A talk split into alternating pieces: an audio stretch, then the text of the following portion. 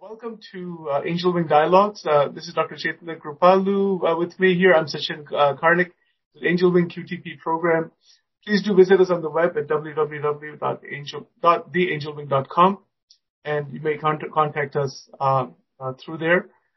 We are continuing our series on various meditative and contemplative dialogues. Today with Dr. Chaitanya, I will be asking her some questions and as putting some of my thoughts also into the subject for today that uh, is really um, uh, about uh, the whole notion of this inner world and outer world. So we want to kind of probe into this question: What is the inner world? What is the outer world? And then how that relates to the general um, guiding principle of self-mastery as well as personal transformation, human upliftment, etc. So, so to begin the dialogue, and this is a type of meditative dialogue just between two people. So we'll be getting into some depths on this question. Uh, first of all, the word world comes into play. That there seems to be an outside world. There is also an internal world of our memories, of our imaginations, of our wishes, our desires, so many things, our thoughts. Um, when I look at that, uh, there's certainly the experience of both. You know, so there's the experience of what I consider to be the outside world, what I consider to be my, my inner world. So I thought we would begin with this, uh, and what is the relationship between self-mastery and these two worlds? This is a heavy question. It's a big question, but it's also a very applicable and very tangible question because we are in it. It's not something theoretical. It's there. We see trees outside. We see plants outside. We see people. We see the human condition. We see conflicts. We see the chaos. We see great things also happening. We see everything. And then we also have this internal, um, this internal reality. So, um, what is the relationship between both of these and the guiding principles of angel wing? This is our question for contemplation, so we'll do this together. So uh, these are my initial comments on this, Dr. Chaitanya, whatever you want to say. So maybe we can kind of Mm, do it in segments so that it's easier. Um, you know, the overall topic is good, but I think first to describe in my uh, experience or my journey, um, first of all, um, the let me give you a little bit feedback of uh, why I think I came to this vision or mission statement for the for Angel Wing. Uh, as one of them is self mastery. Um, I think the main thing we're trying to talk about is what what is self mastery and uh, firstly what is self and then what are we mastering? So i think if we we kind of um, define that a little bit or kind of explore that a little bit then we can connect it to different worlds and etc so one thing is in my experience self is not what we think it is. And what do I mean by that is when, when I talk about me or I, um, Dr. Chetna, Dr. Kripalu, however you want to look at, I identify it with what my mind, what's in my mind as a, as an image or as whatever registered in my memory, depending on, uh, everything which has happened in my childhood. It's a sum total of everything that I feel that I am, I am that you know, individual.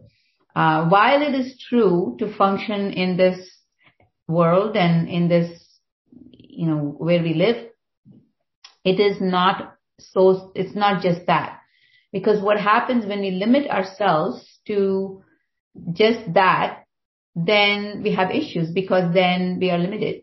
So when we try to explore the self, and of course that itself is a topic which is very detailed, but we'll try to make it kind of short so that it, there is something to uh, contemplate for the viewers and um, think about and um, more like explore rather than think with your mind. So, so if we take, for example, like a brief, it's like a one minute observation, we can, you know, quieten our mind, but let's, you know, maybe we can do that exercise just a bit.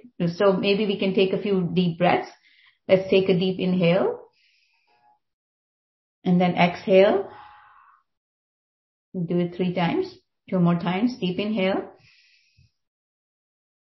Exhale. Inhale. Exhale. Now while you're there, just let's see if we can observe our mind, which means observe thoughts. So if we let let the mind do its thing, which means that you know how when you close your eyes, you're going to have multiple thoughts come in, like a barrage of thoughts or array of thoughts, and let it come by. But and also like clouds slide away, just fly away, not being identified with every thought, even if it's a list of what you have to do or what happened in the past. So you would realize that you can actually do that. So when we talk about if we're able to view or observe our thoughts, then are we the mind, which is the field of thought. So there is something more than what is it that is observing this mind, this mind of thoughts or the thought field. And so that gives us a brief idea about what the real self is. So that awareness we're talking about or the witness is we are kind of bringing, trying to help people realize that there is, that is the real self, uh, with a capital S if we, if that helps. So that's the self. So now if we connect it to self mastery, so being masters ourselves is important. So what is it that makes us go crazy like on a daily basis? is our thoughts, right? So we identify with these thoughts, which are come from the past. You're thinking about the future and then worry starts. Uh, or, you know, sorrow comes about, grief comes about when some things have happened in the past and you can't change them. So things like that. So, but everything is in the field of thought.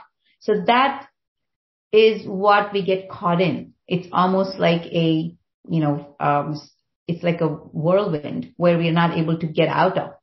So when we step back periodically during meditation or even when you're sitting quietly still, you can do it. You don't have to become a good meditator to do it. But if we could just observe them and allow them to go by, we realize that there's something more to us. And that is the real stuff. So mastering means mastering your mind. Mastering, and how do you master? Not by controlling the mind. We all know we cannot control the mind. You can't control thoughts. It just comes and goes but we can stand behind or allow it to go, the thoughts to go by. And that way we're not identifying. When I say identifying, for example, there is a list and you have that, let's say tomorrow there's a meeting you have to prepare for and that comes up as a thought. So what happens invariably, you get into the thought, is, okay, what is the meeting about? What if, you know, my presentation is not good? Um, am, am I going to be judged? Blah, blah, blah, whatever. However the thought process goes. But if we don't identify with thought and give it food, like go into that loop, we can stay and watch it. It just goes away because and the next, next thought comes by. So I think that is what we're trying to get at is to be aware, become the big awareness or the witness of your mind, which is creating these thoughts to come by and gradually go. So when you're saying mastering your mind is you are in charge now, which is the awareness or the witness and not the mind because most of the time the mind is in charge and you're being dragged along um, with it everywhere. And that is a problem. And that's why we are in conflict. We're in confusion. And so there's so much dissipation of energy and you're tired. So by mastering that field of thought or mind, as we call it, we become, you know, we attain self-mastery. So yes. that's the description, right? Oh, right. So as we are exploring this topic, uh, there is a sense of freedom. As I was listening to you, uh, what was happening within me, I would to share that with you and the and viewers, whoever may be listening to this. There is a drive to be free. And that was kind of my original question about the outer world, the inner world, the mastery. It has a lot to do with wanting freedom. You know, people want all kinds of freedom in life. They want uh, freedom to do what they want, basically. When we think about desires, we have so many desires and we want them fulfilled and usually we want them fulfilled right away. So, so there is so much to be said about, about the nature of desire that it is a force, there's energy within desire, and we want it fulfilled, and there's an experience, experience of getting it fulfilled. And then that changes our experience. So when we get what we want, that changes our experience. We run after those experiences. Uh, it also seems to me that what exactly freedom maybe, that word freedom implies bondage. That there's something that is bound. Uh, and bondage, limitation, uh, entanglement, so many words of this type could be used. And we could say that the mind is entangled within itself. Human beings are entangled within themselves, webs of entanglement, webs of bondages. So this, there's even in philosophy this concept of the web of belief. You know, that beliefs are also types of psychological webs uh, of different kinds. So the question of freedom is very relevant when we consider the notion of being freely able to navigate the experiences of life. Right? Mm-hmm. Um, so I don't know what your uh, thoughts are on this. I, uh, my my thoughts are that I, I, believe that it is possible to navigate such diverse experiences freely when there is, as you were saying, great conservation of energy. This makes a lot of sense to me because without energy, that higher intelligence will not open to be able to navigate through the diversity of experiences. Would you like to say something about this? Yeah, absolutely. So what is bound and what is freedom, right? So yes. um, I think bondage comes from being, I would say, attached to obviously thoughts, which bring about emotions, which bring about um, experiences and things like that, especially mostly the pleasurable experiences. For example, food, you know, which is the biggest thing. You know, if we are, if we like sweets, then we kind of get attached to those sweets, uh, because mentally your mind always tries to make images and keeps these memories out of all the experiences which you go through in life. So you're bound by the mind and you're kind of the, um, become slave to these so-called addictions of food or it could be anything else because you give into it and you say, this is the object which is giving me this experience and hence, and we can call this as a part of the outer world. which is the, for example, a sweet, like a chocolate, right? So if the chocolate is making me feel good inside, not just the sensations in the mouth, but something happens in your brain, just the whole gamut of experience which you feel you, you, you experienced yourself gives us this false notion that that is what is creating this whole experience. Now it's not completely false. It is partly true. But then that memory which is created in your brain is never repeated or the experience which the, you know, it, it was created the first time and is registered as a memory. It's hard to replicate that each time because it is never exactly the same. But we want it again and again, the same experience. So we become attached to that particular food, for example, chocolate, and you want to eat it each time. And then the experience may be a little different, but it's still a good one. And so we think that the outer world um, materials, like the chocolate, is the reason for our inner experience, which is true. But we have to realize that the pharmacy of these chemicals which cause these experiences inside of us. It is not the external material or external object which is actually causing this. So if we pay attention to that fact, then it's a little easier for us to understand that everything lies in the, in the inner world. So what we're trying to do in this self-mastery is as we realize that all the experiences occur in our inner world, how can we bring about this change as more constant and permanent so that we don't become slaves to the objects outside? Of course, it's very difficult to do that, but can we? Yes, we can. So, and that is what is freedom because then you don't need that external object to bring about this whole amazing experience you've had. While you may want to experience it because you're in this world, you're a human being, you want it, you know, you want to experience the pleasures of life. We don't have to necessarily be atta- not addicted, but hooked to that object per se for that experience.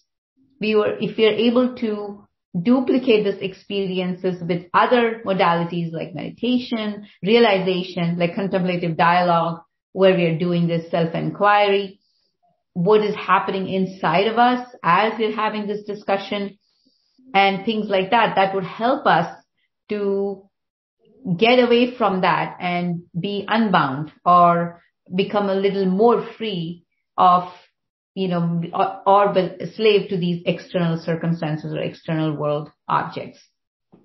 Okay, yes. So in hearing you know, your thoughts, I'm going to share some of mine here since we're doing this as a uh, as a as a conversation.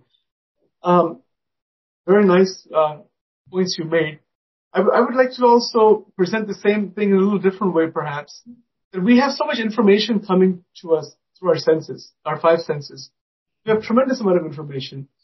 And the brain through its mechanisms, which are still mysterious in many ways, brain, mind, etc., it takes that information through four major filters.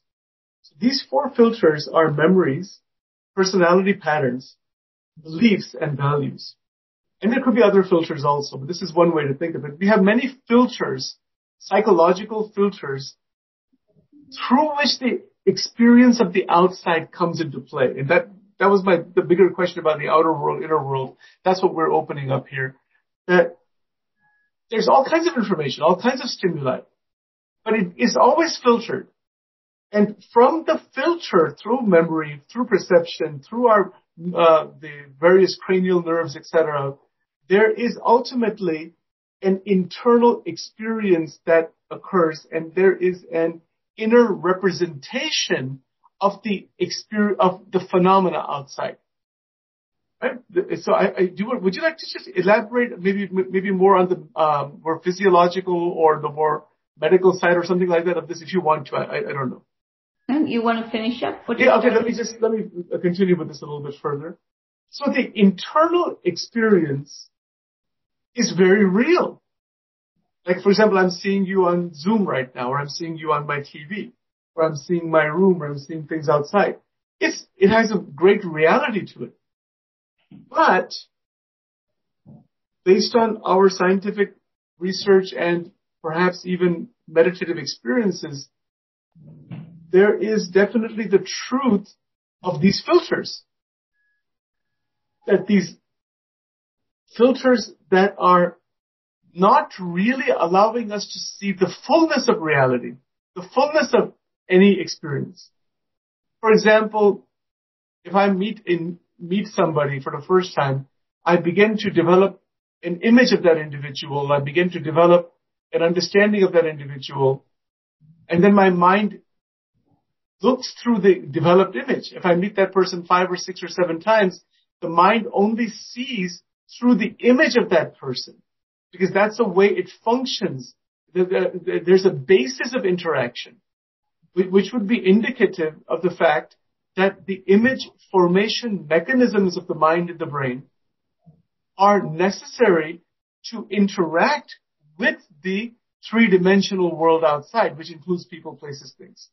Right? Okay, so I think if you follow up to this point, that means that there is a functional and deliberate purpose behind the image making process.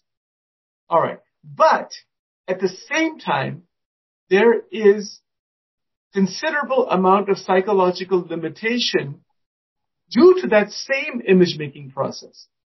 Because an individual identifies with that process as the actuality in many cases, which is not the case. And that's where wisdom or higher awakening would, would come into play right? Now, having said that, the identification with the image making process that, okay, whatever I know of Chetna is the image I have of her, but is that actually her?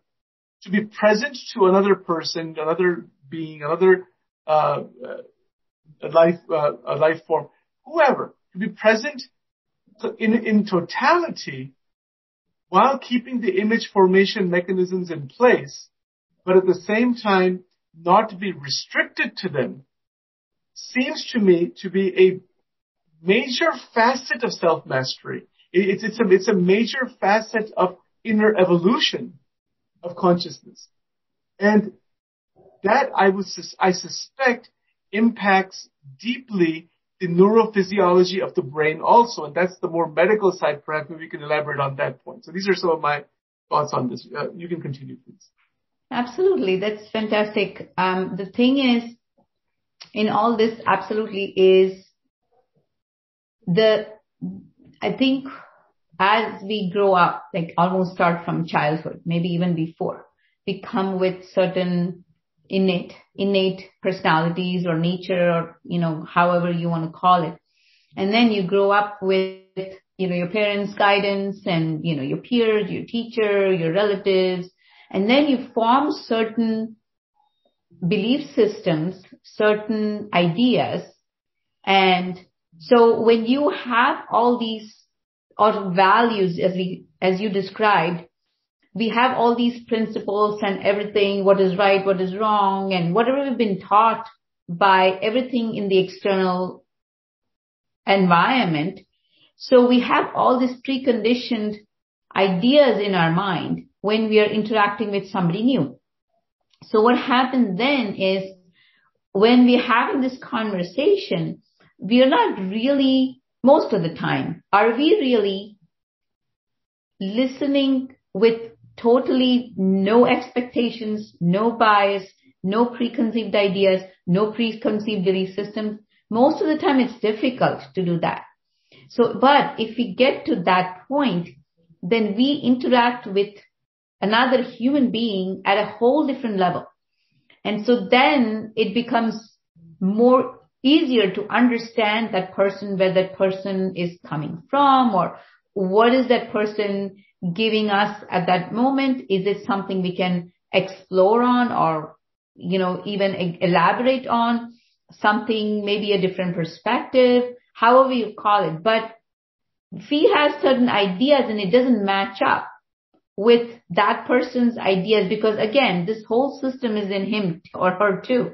So that is where the thing comes when we have, while we are listening, we're already forming an idea about what we're going to speak, what we're going to tell that person.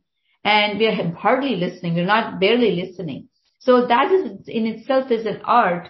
Yes, definitely of self mastery where we let go of all our biases, all our belief systems out and completely listen and just be in it as if you're not a person anymore. You're just in that conversation because when we do that, we really interact on a way different. I, when I say level, I mean at a um, cellular level or as, as a um, soul level, whatever you want to call it, which we lose sense of um, the bodies and we lose sense of any preconceived ideas, which limits us from actually listening to that person. So that is definitely freedom and that is a part of self mastery. And it's an art to be learned again. And how can that happen? In my experience is we have to let go of a lot of how do I put it? Um, again, bias is one word, but more than that, I think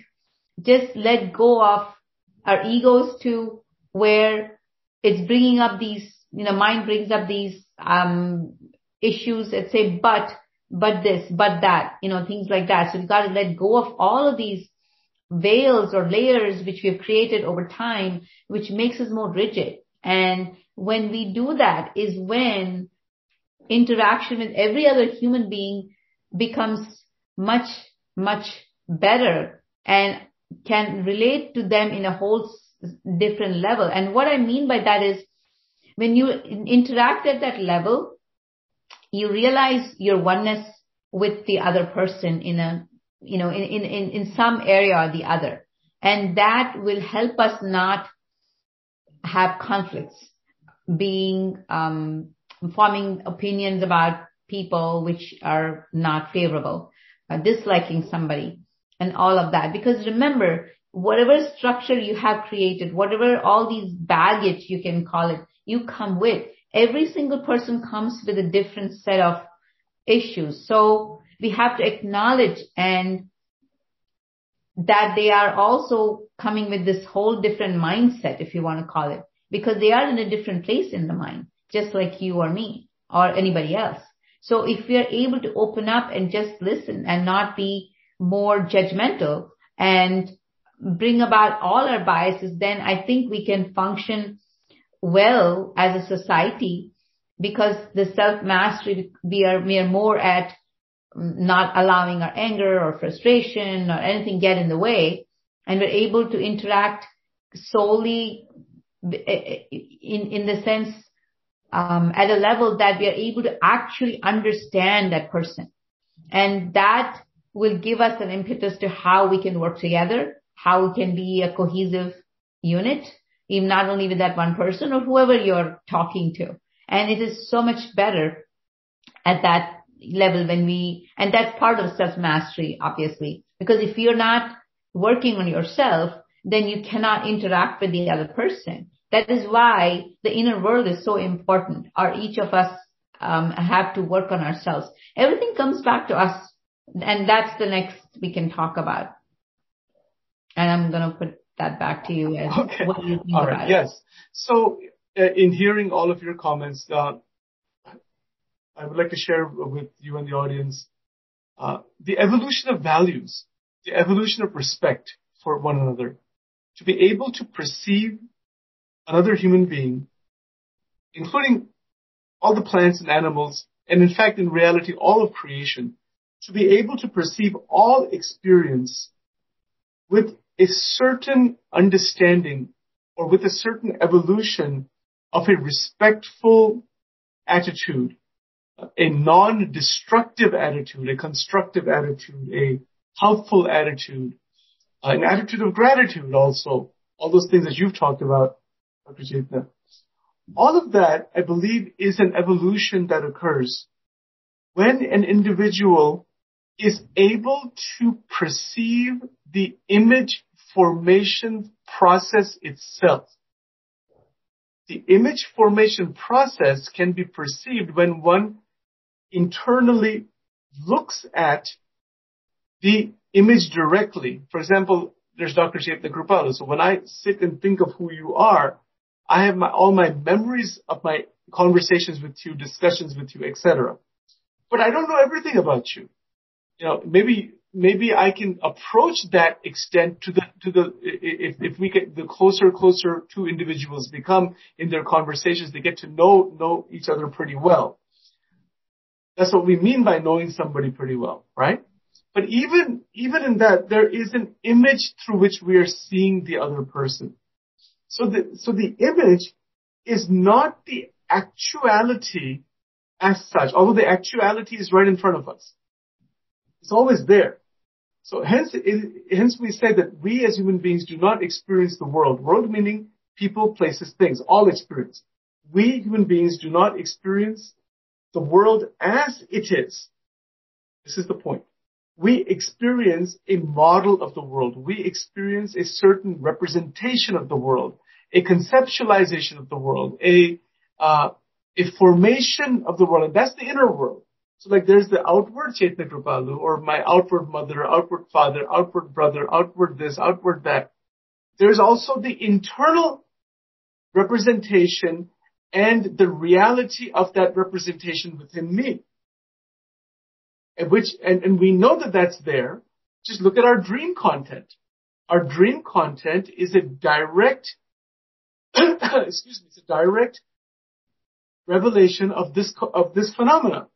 That the people that we have come across, excuse me, the people we have come across, the different experiences we have, all of that is within us in a subtle form, in, within the mind, within the memories, and we live in that world also. Now, if we can come to that realization that we live in an outside world and we live in the inner world, that still raises the question, who am I that is living in both? so, I think before we can get to what the I actually is, that is present, that is experiencing both of these worlds, we have to proceed, I, I would suggest very carefully, you know, for all the Angelwing community and so many others who are listening to this, that every roadmap mirrors only a part of the reality of the landscape that we're involved in. Involved in. You know, our inner map of the world is, is a model of the outside world. It's a certain model. But the model is not the actual thing. And particularly with regards to interpersonal contact, relationship, and interdependence, this is very, very relevant in terms of very important questions like racism, tribalism, one nation versus another, family members within conflicting with each other, the damage to personal energy, family energy, the damage to uh, uh, economic power. All of this is very applicable uh, in in terms of our day-to-day life experience. Because what we are looking for, we're looking for freedom. This is one thing, but what we consider freedom may not be freedom. That's that's that, that's part of the difficulty. You know, somebody who is wanting to harm another person may feel a sense of freedom when they harm that person. It feels, but again, I'm putting that word freedom in quotation. I don't think that that's actual freedom of any kind. It is, it is some type of a mentally concocted phenomena that the ego, the individual personality has somehow perceived that that may be freedom. Like, you know, the, the 7,000 wars that have occurred in human civilization, the continuous battles that are going on day in and day out. All of that is the reality that we experience through our senses, through our education, through our, through our purview of the world. We experience all of that and hence angel wing has a fundamental principle of trying to move towards human upliftment. But I don't believe that we can even get to human upliftment until we, as a human race, recognize what is actual upliftment for us you know, these external worlds, inner worlds, these seem, may seem like esoteric topics, which, which they are not. They're very individualized, very personal, and very real. But at the same time, the, the outside world with all of its diversity, and if you just look at the whole range of humanity, we are interconnected, interdependent, uh, interlinked. To even realize that much, to, in my mind, is it, it, it, that realization has to bring about fundamental respect for the existence of every human being. And it is through that respect that our own evolution is even possible.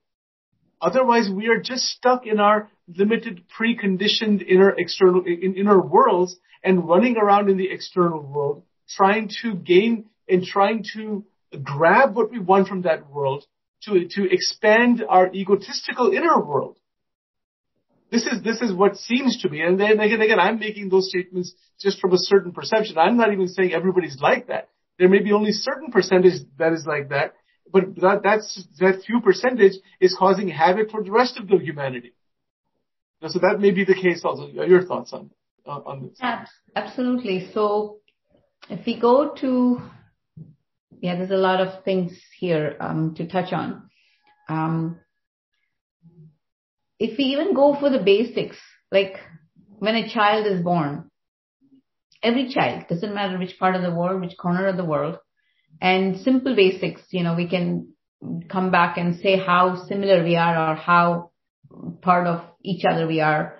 And every human matter, which is the flesh and bones, when the baby is born, it's born the same way.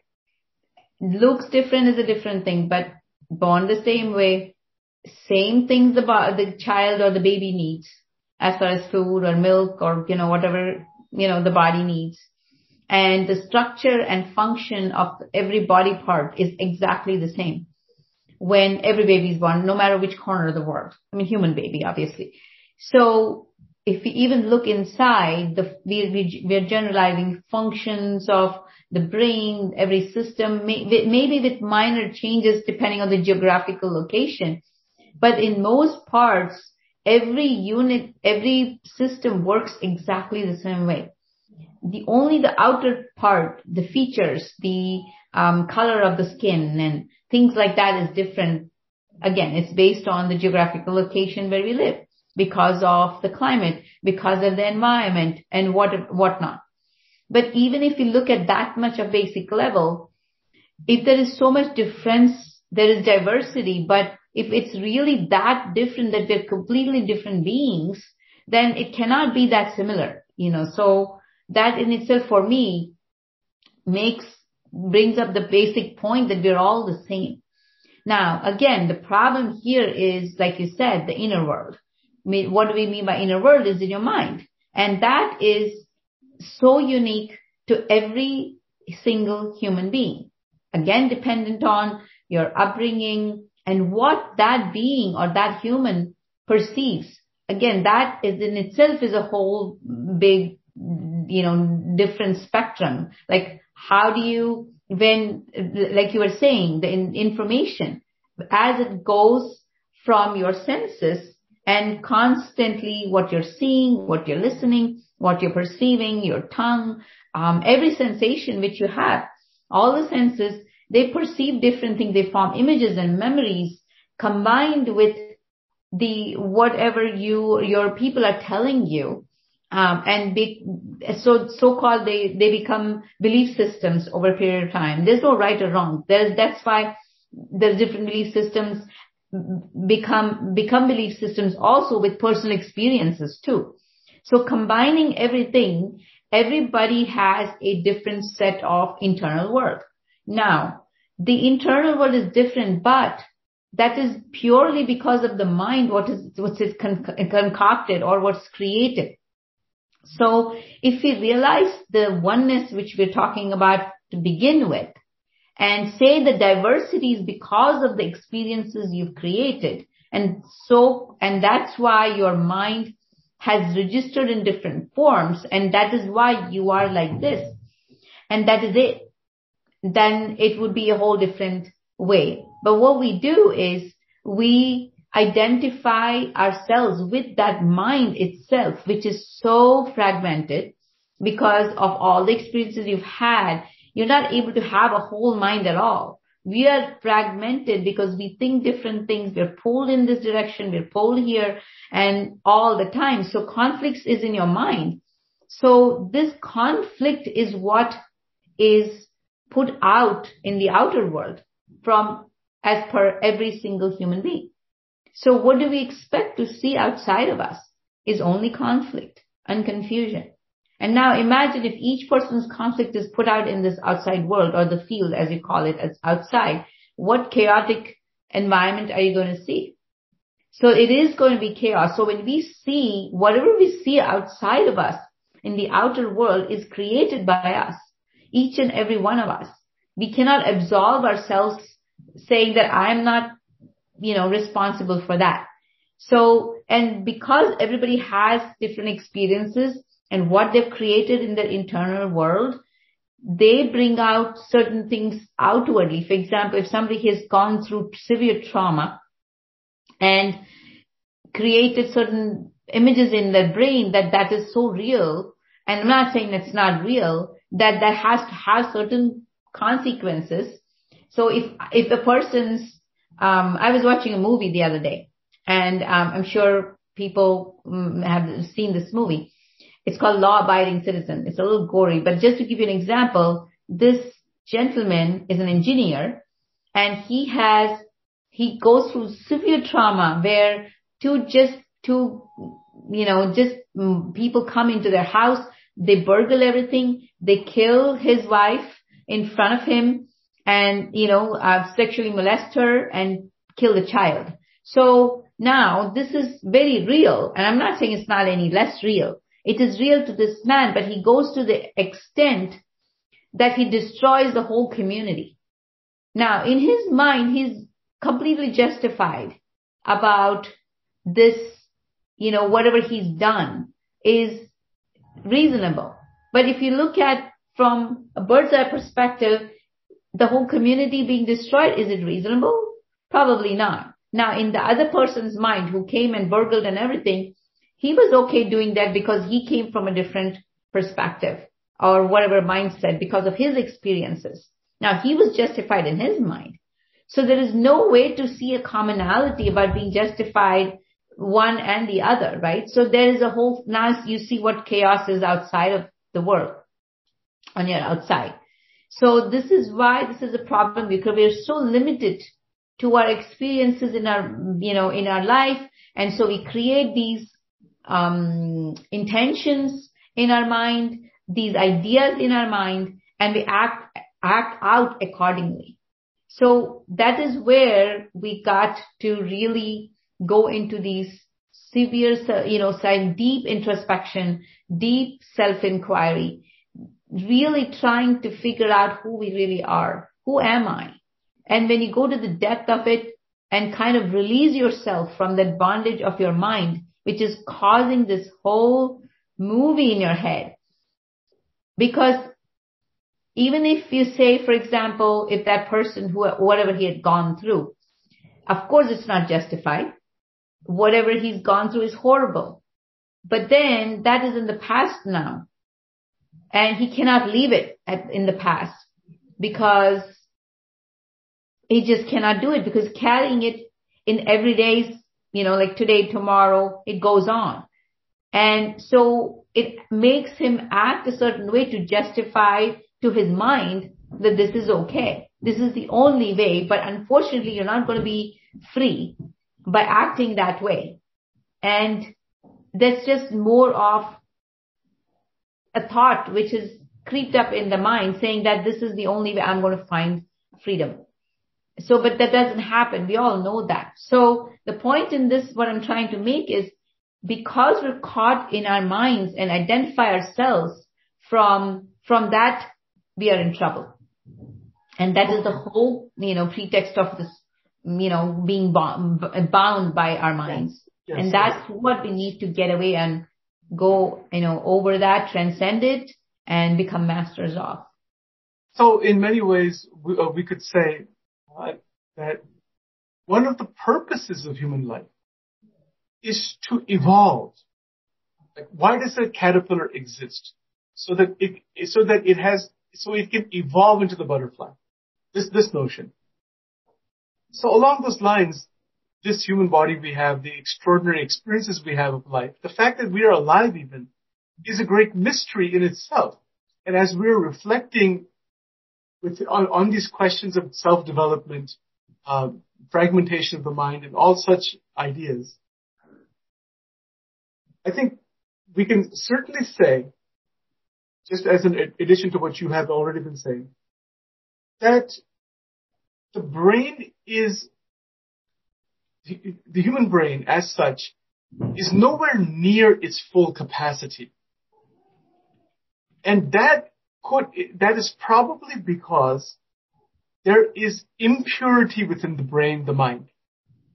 Now, what is purification is something also very relevant to look at. So I think a, a corollary would be with, let's say, blood.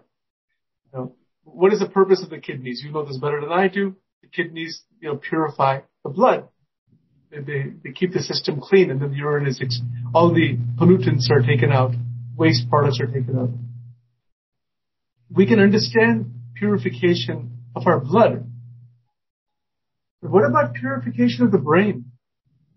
That expression is not used. I don't know that anybody is using such an expression. We have even heard things like purification of the mind.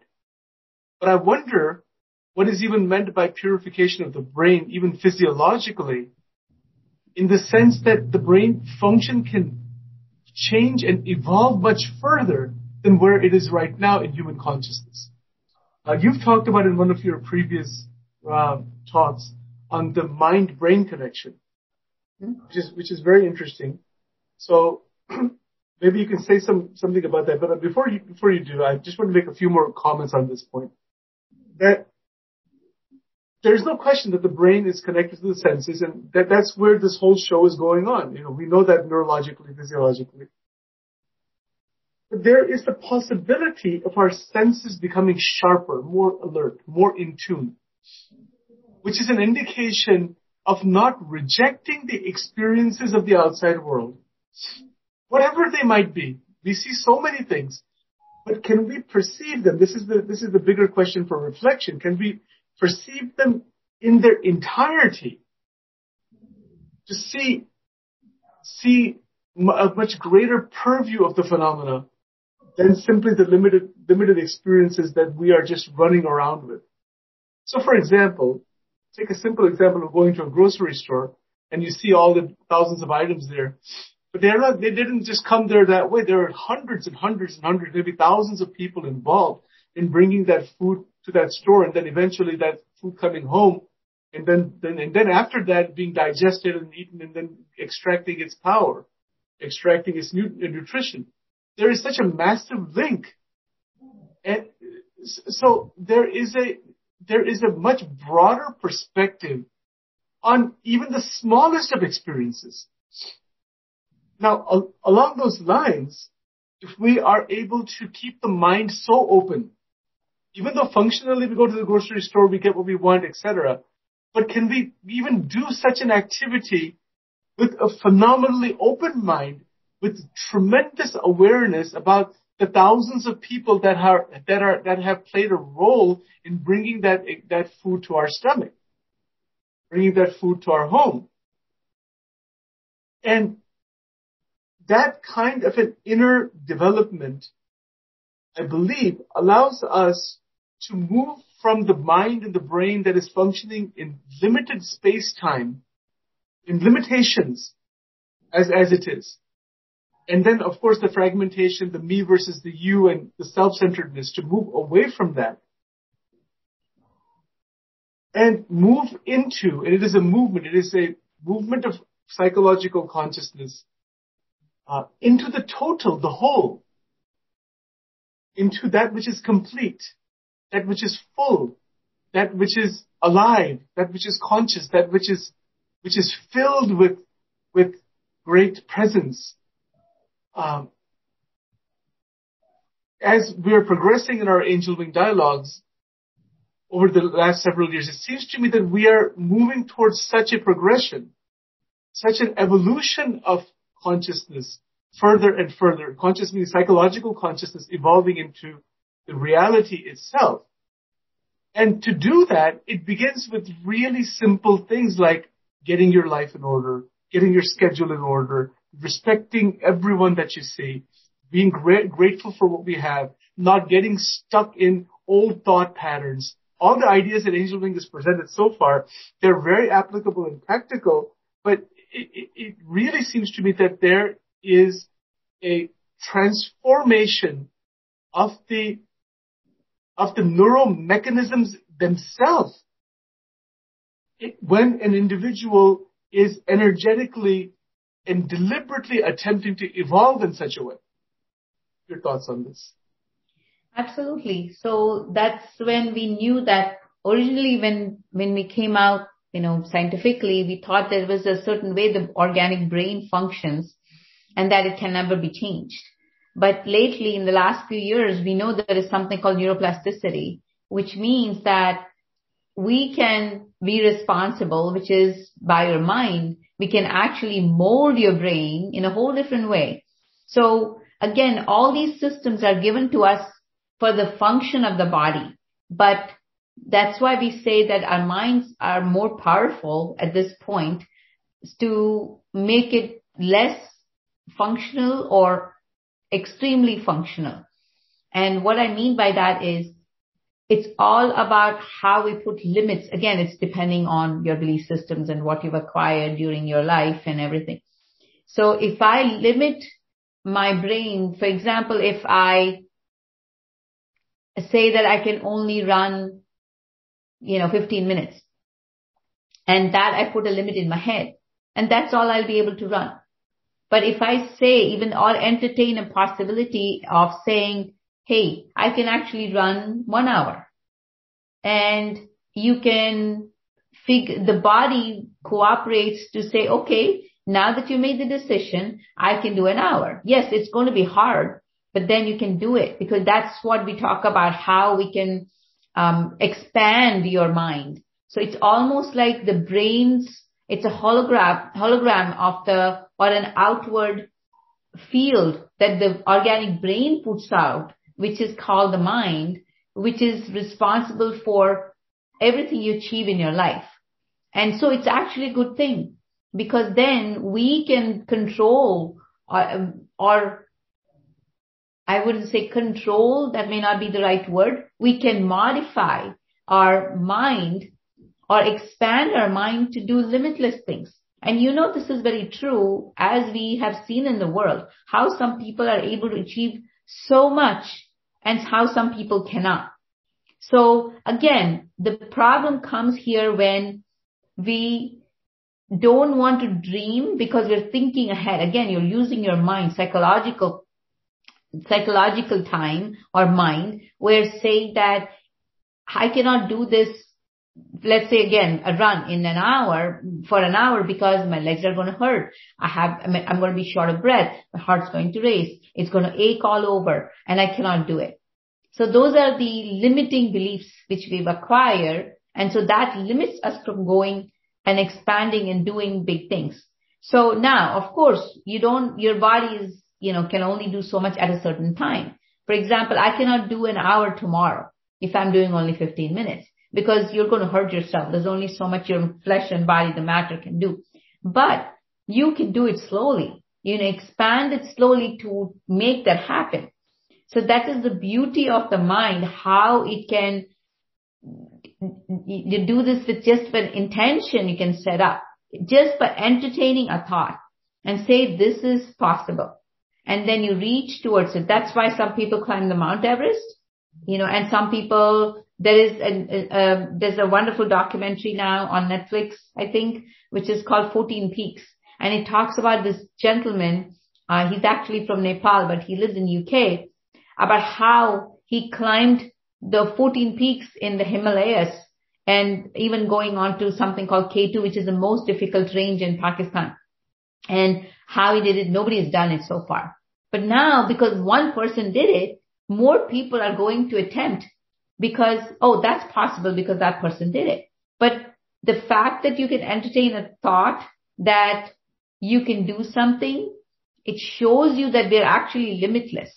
And that is a first step to saying that we could achieve anything. But again, so that's the point. If people explore and self-inquire and see that what are the limitations I have in my mind, which are limiting me from actually attaining what I want. Now, everybody doesn't have to climb the Mount Everest, but everybody's passion may be something different. But, but we become our own saboteurs, I call it, which are obstacles from achieving different things because we are putting limitations in our mind. And of course, you justify it, again, the mind justify it, justifies it with various things to say, this is why I didn't do it. But if you really go to the depth of it, you have put again both limitations, justifications, everything happens in this field of thought, which is what is our biggest problem.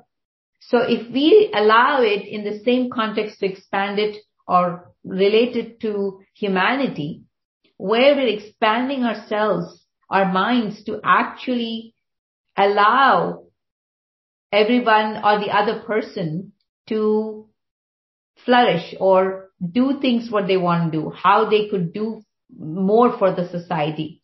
And that would help us get a different picture of it. So the way I look at the world is completely different from somebody else because again, we have these filters through which we look at.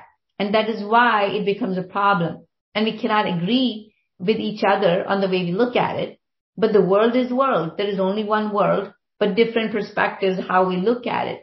That's why if we let go of all these biases, we let go of all these filters and actually perceive the world for what it is, then that would be a whole different society, which is getting away from these obstacles, which will allow us to actually, I don't know what the society looks like, honestly, because we're not in it yet, but I'm sure it was going to be a whole different way of, you know, functioning as it more, co- more cohesive rather than separate, you know, like, and more chaotic like the way it is right now. Okay, very good. So we are at one hour exactly. I want to thank Dr. Chaitanya Kripalu. She is, of course, the founder uh, and the CEO of the Angel Wing LLC.